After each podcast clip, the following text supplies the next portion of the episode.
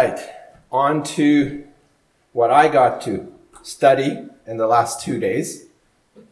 Rather, spent more time in the Word than I've done in a long time, in a hurry, and it was good. I titled my message, When God Crashes the Party. That should get your attention.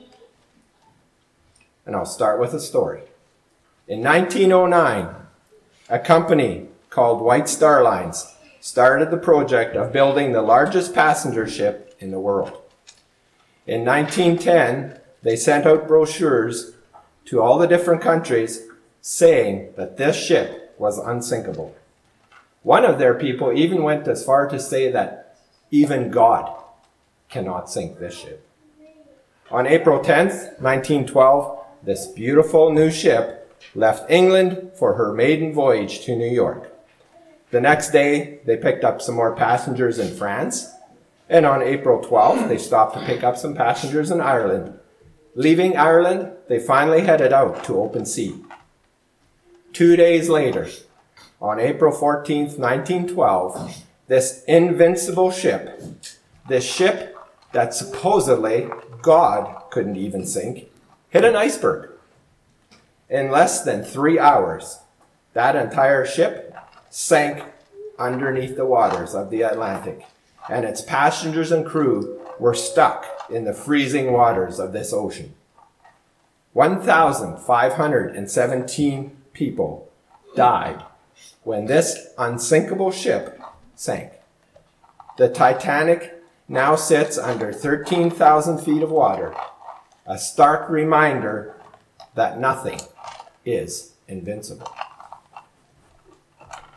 We have countries, we have nations today who feel and act as if they do not need God. Nations that were built upon the foundation of God, His principles. They were built upon His principles, and they've prospered because of it. And now they're trying to remove him from the Constitution. They've done, they've been successful in removing him from curriculum. They're even trying to remove him from national anthems. We think especially of the European countries and North America, USA and Canada. They say they don't need God. What do you say? How is this world doing? Has it improved in the last 50 years? In the last 100 years? Are the moral ethics better? Are we wiser?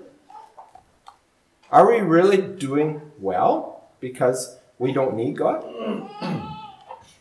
We think of some of the sin issues that we see around us.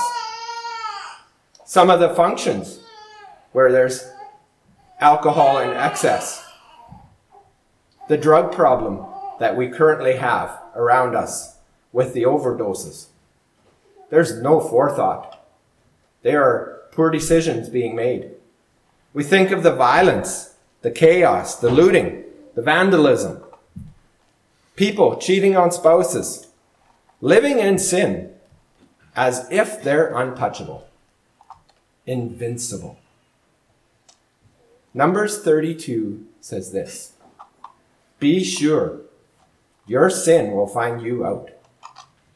Proverbs 28:13 says, He who covers his sin will not prosper. And then we have 2 Peter 2:1, which says, Those who follow false teachings, which we see plenty of that around us, those who neglect the master Here's what it says Swift will be their destruction. We need to be careful. There is a day coming when we won't be invincible. We'll be standing before God. We'll be giving an account of ourselves, our actions, and our decisions. So today I want us to look at a passage. It's a solemn story, is found in Daniel chapter 5. If you brought your Bibles, we're going to look at Daniel chapter 5. And it's a story of someone who thought he was invincible. Daniel chapter 5. Starting in verse 1. Belshazzar, the king, made a great feast for the thousand of his lords and drank wine in the presence of thousands.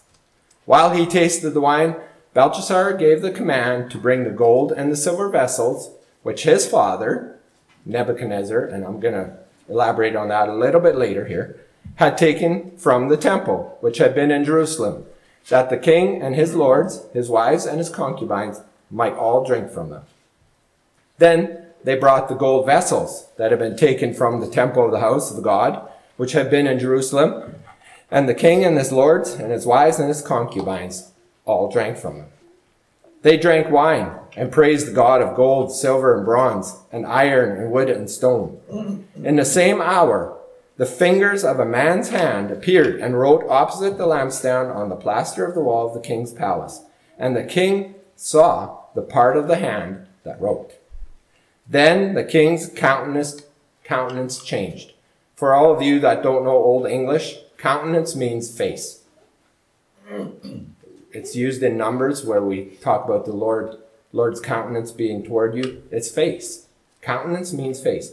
Then the king's face changed, and his thoughts troubled him, so that the joints of his hips were loosened and his knees knocked against one another. The king cried aloud to the astrologer to bring the astrologers, the Chaldeans, the soothsayers. The king spoke to the wise men of Babylon. Whoever reads this writing and tells me its interpretation, he shall be clothed with purple and have a chain of gold around his neck, and he shall be the third ruler in the kingdom. Now all the king's wise men came, but they could not read the writing or make known to the king its interpretation. Then King Belchar, Belshazzar was greatly troubled Actually, some versions say he was terrified. His countenance changed even more. How can you get more than pale? I guess white. And his lords were astonished. The queen, because of the words of the king and his lords, came to the banquet hall. The queen spoke, saying, O king, live forever. Do not let your thoughts trouble you, nor let your countenance change. There is a man in your kingdom in whom is the Spirit of the Holy God. In the days of your father, light and understanding and wisdom, like the wisdom of the gods, were found in him. And King Nebuchadnezzar, your father, your father the king, made him chief of magicians, astrologers, Chaldeans, and soothsayers. Inasmuch as an excellent spirit, knowledge, and understanding, interpreting dreams, solving riddles, and explaining enigmas, was found in this Daniel, whom the king named Belshazzar. Now, whom the king named Belshazzar. Now let Daniel be called, and he will give you the interpretation. Then Daniel was brought in before the king. The king spoke to Daniel and said, Are you the Daniel who is one of the captives from Judah, whom my father the king brought from Judah? I have heard of you, that the Spirit of God is in you, and that the light and understanding and excellent wisdom are found in you. Now the wise men, the astrologers, have been brought in before me, that they should read this writing, make known to me what it says. But they could not give an interpretation of the thing. And I have heard of you that you can give interpretations and explain these things. Now, if you can read the writing and make known to me its interpretation, you shall be clothed with purple and have a chain of gold around your neck, and you shall be the third ruler in the kingdom. Then Daniel answered and said before the king, Let your gifts be for yourself Give your rewards to another.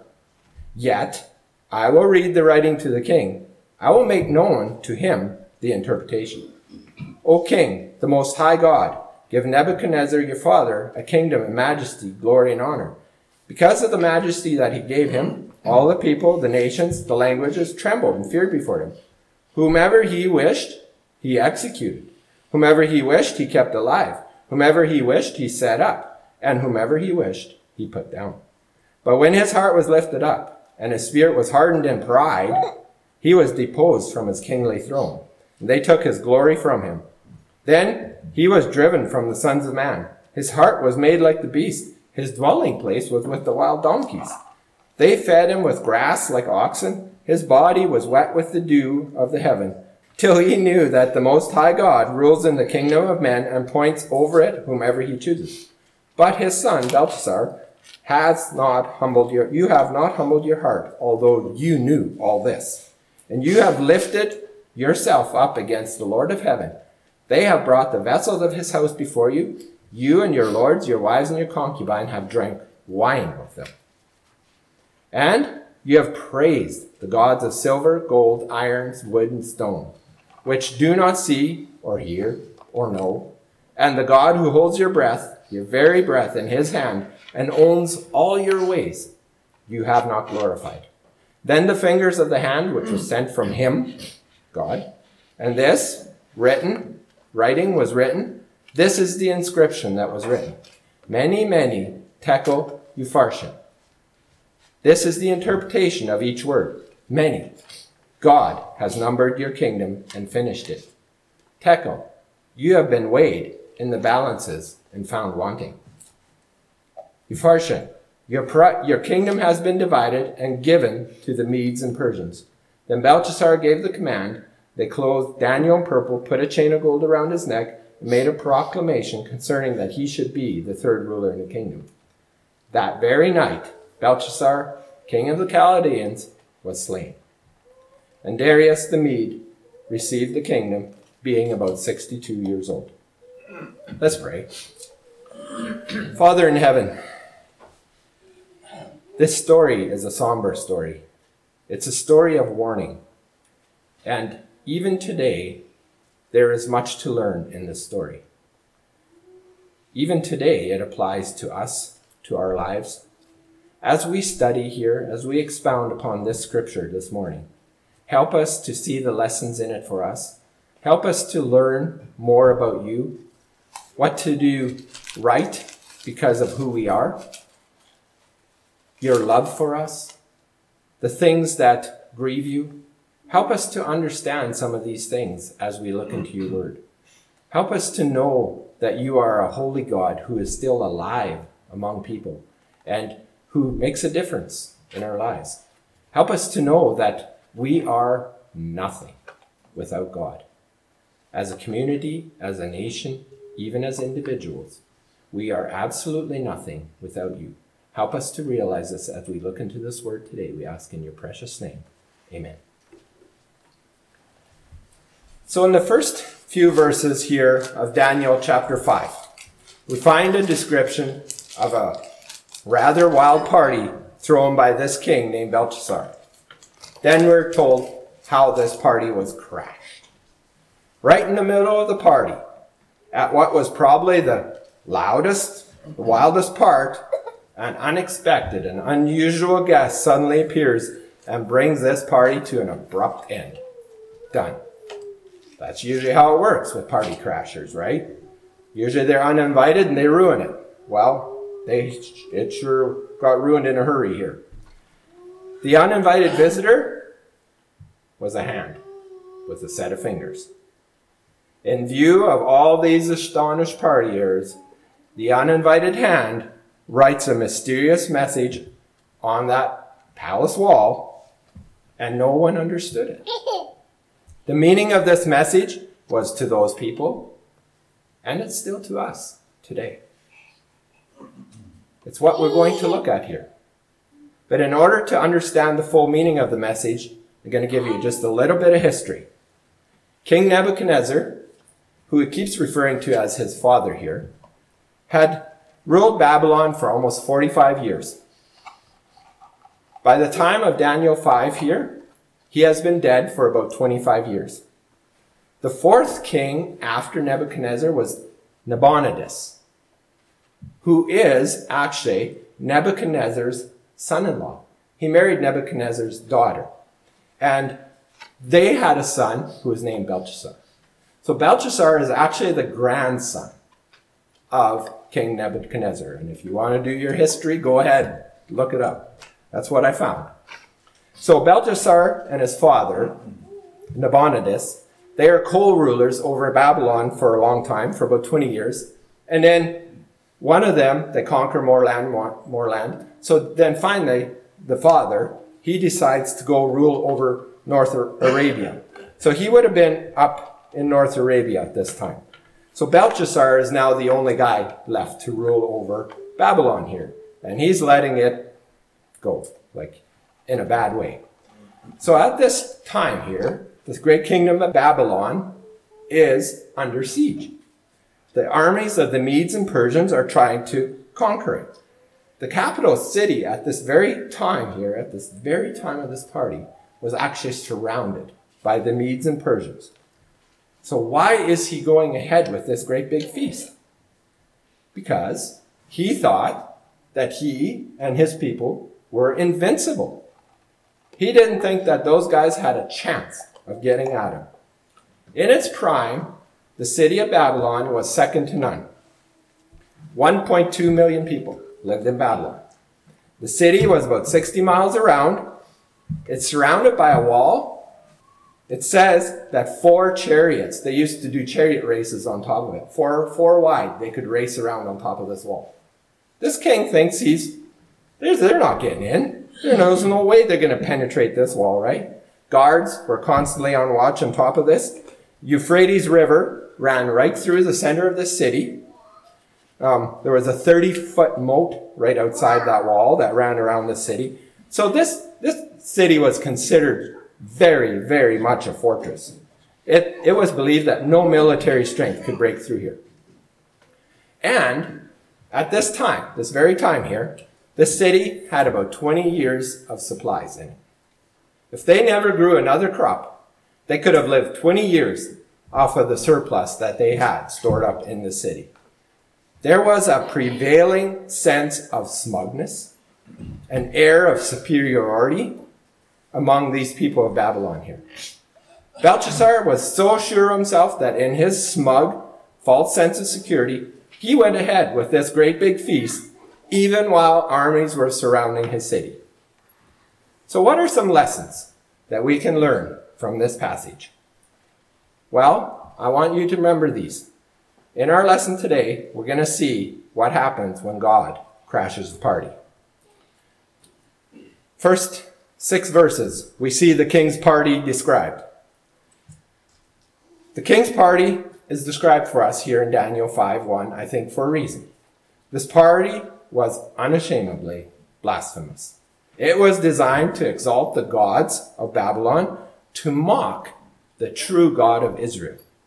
They even dared to go as far as to drink their wine out of these sacred Jewish vessels. They had been taken from the temple in Jerusalem years before when, the, when they conquered the temple and brought back here, and now they're using these spoils of victory to drink out of. So picture the scene. The slaves, he's been sent for these holy vessels. He comes back to the banquet room. The dancing stops.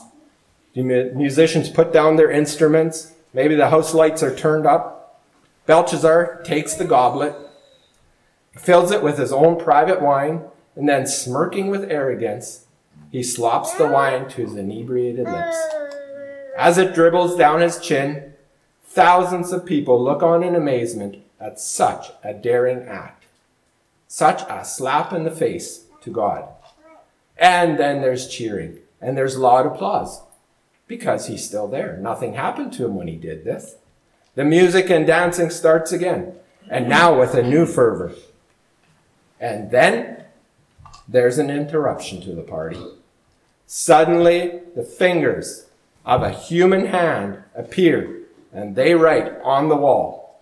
On the plaster of the wall near the lampstand, it says, And the king watched as it wrote, in verse 5. Now, I don't know if anybody has ever kept a record of the shortest period of time for what it takes someone to sober up. But I dare say this instance would have been in the running. Verse 6 describes his reaction. His face turned pale, and he was so frightened that his knees knocked together and his legs gave out. He collapsed. Belshazzar was so overcome by what he saw, he went limp. This guy didn't need a cup of coffee. He sobered up fast. And the application for us is this God has a way of getting our attention and bringing things back into focus when we need it. Now, most of us would say, well, I, am not, I'm not in this situation. I don't need this kind of interruption to get me back. But you know what? The one sin that believers and unbelievers all struggle with, and we all do because it's human nature, and it's pride. That's one thing, even after you're a Christian, is one sin that we battle. Pride is just human nature. That's why Satan got thrown out of heaven. That's why Adam and Eve fell to deceitful Satan when he tempted them. Pride is an issue that we all have to deal with. And sometimes God needs to get our attention to it. Here's a, here's a story for you little kids. Are you listening, Logan, Natalie? Here's a story for you guys. Two ducks and a rather very arrogant frog. They developed a friendship. When their pond dried up, the ducks knew they could easily fly to another place. But what of their friend, the frog? Finally, they decided they had to leave. So the frog made this brilliant idea that if these two ducks would fly with a stick between their beak, as they flew, the frog would hang onto it with his mouth and they would fly to the next pond.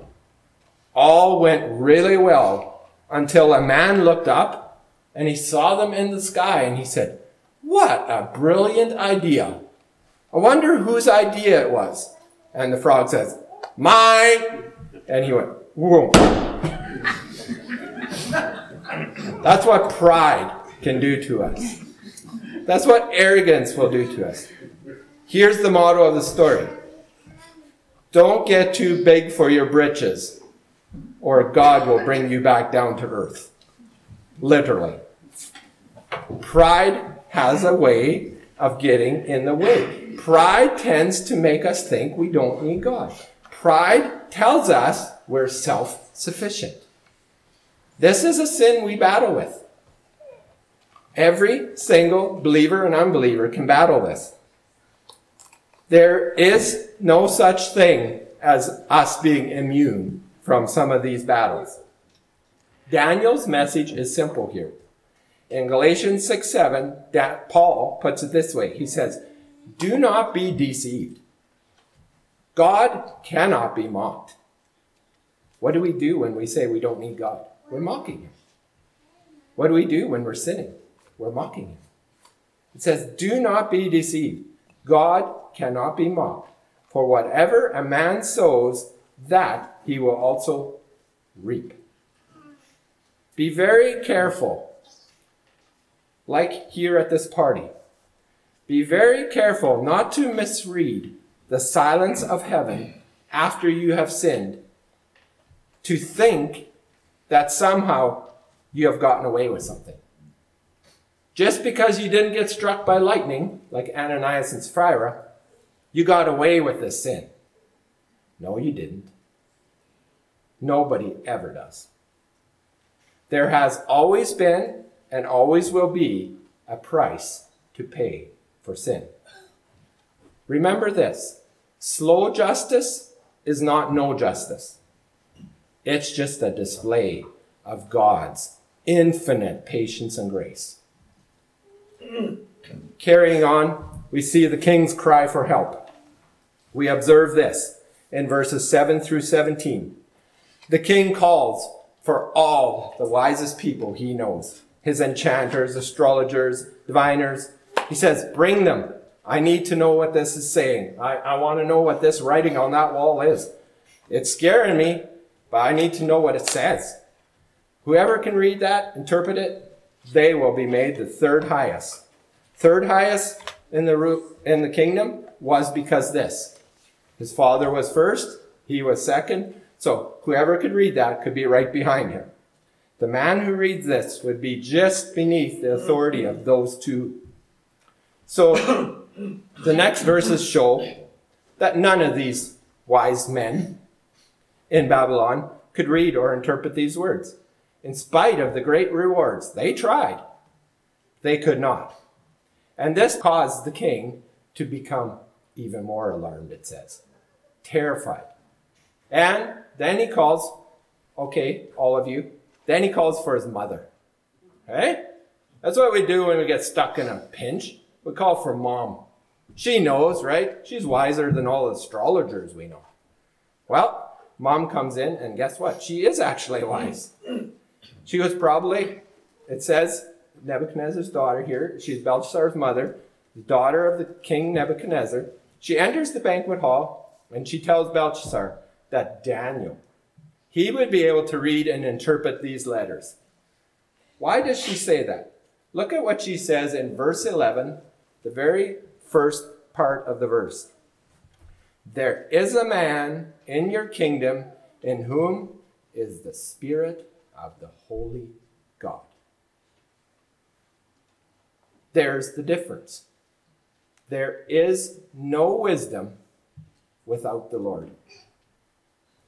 You can have all the knowledge. You can have 18 letters behind your name, the PhDs, the doctorates. You can have all the knowledge in the world. If you're without the Lord, there is no wisdom. There is no wisdom without the Lord. 1 Corinthians 1 19 to 20 tells us that God will make foolish the wise of this world. And He's proving that today. They've tried many things to duplicate God. They've tried cloning this and that. They just cannot duplicate God, and they never will. He brings to foolish the wise. Daniel here is now well into his 80s. He has served under five Babylonian kings by the end of his life, and yet Daniel's life remains untainted by the ungodly culture of where he's living. Through it all, he's maintained a deep devotion to God. So when Daniel is brought before Belshazzar, the king tells him if he can read that, if he can interpret that, he would give him all these perks the gold necklace, the robe, being the highest ruler. But Daniel says, Thanks, but no thanks. He could not be bought. It says in verse 17, Daniel answered this way You may keep your gifts for yourself Give your rewards to someone else. Nevertheless, I will read that writing for you. I will tell you what it means. Daniel refused to give in to pressure put on by him, put on him by the king. Now, pressure by others is something you all face too. All of us face that. Peer pressure. We always thought that peer pressure was for kids. As I get older, I realize that it's not true. Peer pressure is for every single age group in this building. We are all susceptible to peer pressure. The pressure that everyone has to face. As you seek to live for Christ in your life, you will inevitably come face to face with some very real temptation to weaken your conviction or your principles as a person of Christ. Sometimes it's through people, sometimes it's just a situation that comes up. Turn with me, if you would, to Proverbs chapter 1. Proverbs chapter 1, starting in verse 8. And here's, here's a very wise reading, starting in verse 8. My son, Hear the instruction of your father, and do not forsake the law of your mother, for they will be a graceful ornament to your head and chains around your neck. My son, if sinners entice you, do not consent. If they say, Come with us, let us lie in wait with shed blood. Let us lurk secretly for the innocent without cause. Let us swallow them alive like Sheol. And I keep thinking of the the protests that are going on in the United States. It's just, it becomes bigger and bigger because that mob mentality. Others are enticing more and more people to get involved in this. And it says, Let us swallow them alive like Sheol and whole like those who go down to the pit. We shall find all kinds of precious possessions. We shall fill our houses with spoil. Cast in your lot among us, Let us all have one purse. then it says this in verse 15 My son, do not walk in the way with them. Keep your foot from their path. Keep your foot from their path. You see, the wealthy, the influential, may sometimes make you promises. Maybe if you will only do this, uh, then you'll, you'll give in to our request, then we'll give you wealth. The larger the influence, the greater the pressure. Being under the pressure of an ungodly influence is a difficult place to be. 1 Corinthians 15:33 tells us bad company corrupts good habits. And I've I've shared this story with you before, but I think it bears repeating. Again, for the kids, I thought I'd get a story with some animals in it. So this one has a parrot. It's about Polly. Now, a farmer was bothered by some crows that were getting into his new corn. So he loaded his shotgun and he crawled unseen along the fence row, determined to get a shot at these guys who were ruining his crop. Now, the farmer had a parrot, and this parrot loved to be social, and he made friends with everybody. Seeing the noisy offenders in the field, the bird, of course, flew over there and joined them. Because he was social, just being social, right? His owner saw the crows, but he didn't notice that the family pet was among them. He took careful aim and kaboom! When he climbed over the fence to pick up the crows, there lay his pet parrot with a broken wing. he tenderly carried it home where his children met him, and they tearfully asked Dad, What happened to Polly, Dad? Before he could answer, the parrot said, Bad company, bad company. bad company corrupts good habits. Some of us might be there right now. People are trying to make promises to you, bargains with you. I think of young ladies when they're dating. The boy's like, Oh, I'll just love you if you do this. Don't do it. He doesn't love you if he's using that line. Don't give in. If you only do what I want, there's the key I. If it's all about I, it's never the right thing. What does God want? What would Christ want? When we face these situations, what would Christ have us do? Whose approval matters? In Galatians 1:10, Paul says this, "Am I trying to win the approval of men or of God? Or am I trying to please men? If I were still trying to please men, I would not be a servant of Christ." Ouch. Daniel gave up trying to win the approval of men years ago here. And I'm afraid that for us, it sometimes is a learning process as well. Let's not be in bondage to men. We are free in Christ, free to say no to some of the things this world throws at us. Finally, we notice the king's answer here in verses 18 to 31. Daniel begins his interpretation by reminding Belshazzar of the greatness of his grandfather, Nebuchadnezzar. And the key section of this verse is in verse 20, where he reminds him that when Nebuchadnezzar became proud, what happened? He was deposed of his royal throne, he was stripped of all his glory.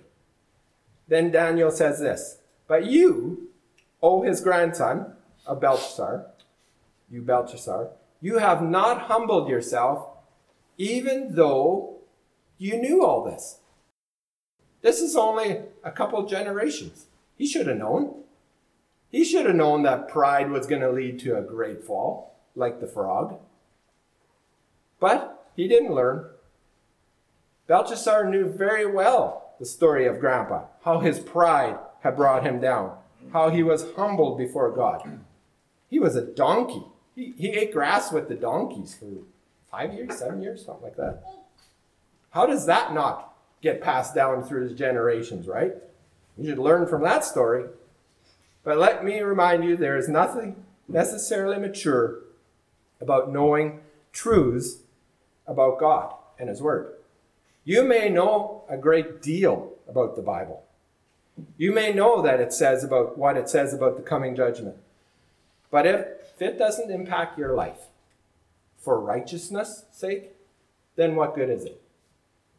We know people, we know people who could quote the Bible, who know it better than we do, and yet refuse to live it. What good is that? Some of you may have heard truths from the Bible for most of your lives, but it still hasn't gripped you, hasn't captured your essence, if you can say it that way. Doesn't make a dent then. That doesn't help. Turn with me, if you would, to 1 John chapter 2. This speaks to that very same thing. 1 John chapter 2 and verses 3 through 5. Now, by this we know that we know him, if we keep his commandments. He who says, I know him, and does not keep his commandments, is a liar, and the truth is not in him. But whoever keeps his word, truly the love of God is perfected in him. By this we know that we are in him. James, the book of James, says, Be doers of the word, not hearers only. It says that's like looking in a mirror and walking away and forgetting about it. Be doers of the word. So, the interpretation of this inscription here, beginning in verse 25, Daniel says this The first word, meaning, means numbered. God has numbered the days of your reign and he has brought it to an end. You're done. You're finished. This word was repeated. Whenever a word is repeated in the Bible, it means more intensely. So it, it was said twice. It's like, you're done. You're finished. The second word was tekel, which means weighed. You have been weighed on the scales and found wanting. And then the third word was upharsin, or peres, which means divided or separated. Your kingdom is divided, and it's going to be given to the Medes and Persians who are standing right outside your gate right now. Belshazzar thought he was safe, but he was killed that very night. His city was conquered, the party was over.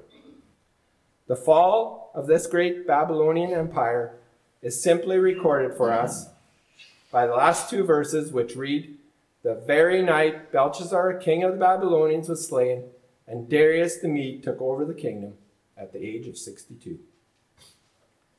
Mene, mene tekel parsin, numbered, weighed, found wanting, divided, and cast out. Secure in the world, sinful before God, and judged. What is God saying to us here? It's the age old message. King Solomon summarized it this way God will bring every deed into judgment, including every hidden thing, whether it is good or evil. Ecclesiastes 12:14. The names change, the situations may vary, but ignoring this truth has always led to bitter consequences. Like Belshazzar, there are walls that we try to erect to hide our sin from the very eyes of God.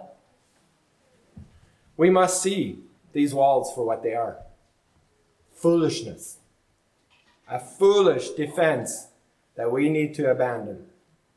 There is no wall so high, no fortress so secure, no activity ever hidden that can protect us from God's eyes.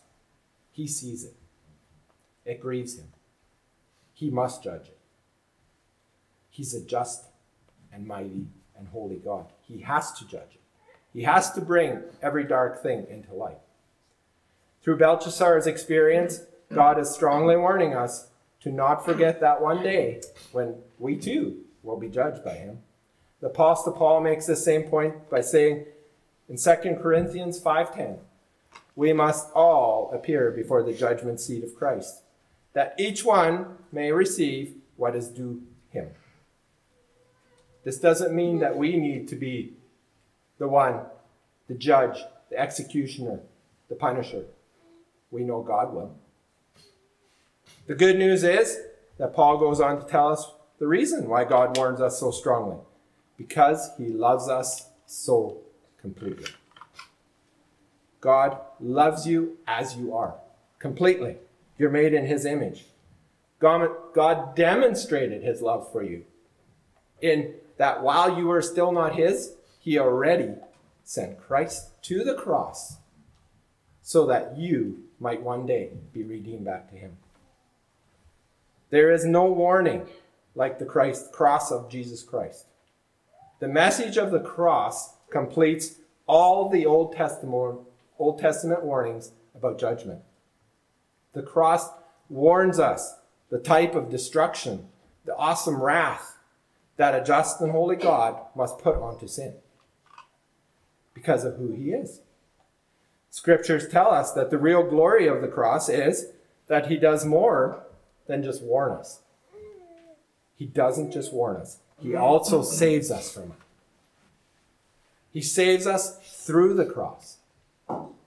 The blood of Jesus blots out the handwriting of condemnation that has been written across our lives, all of our lives.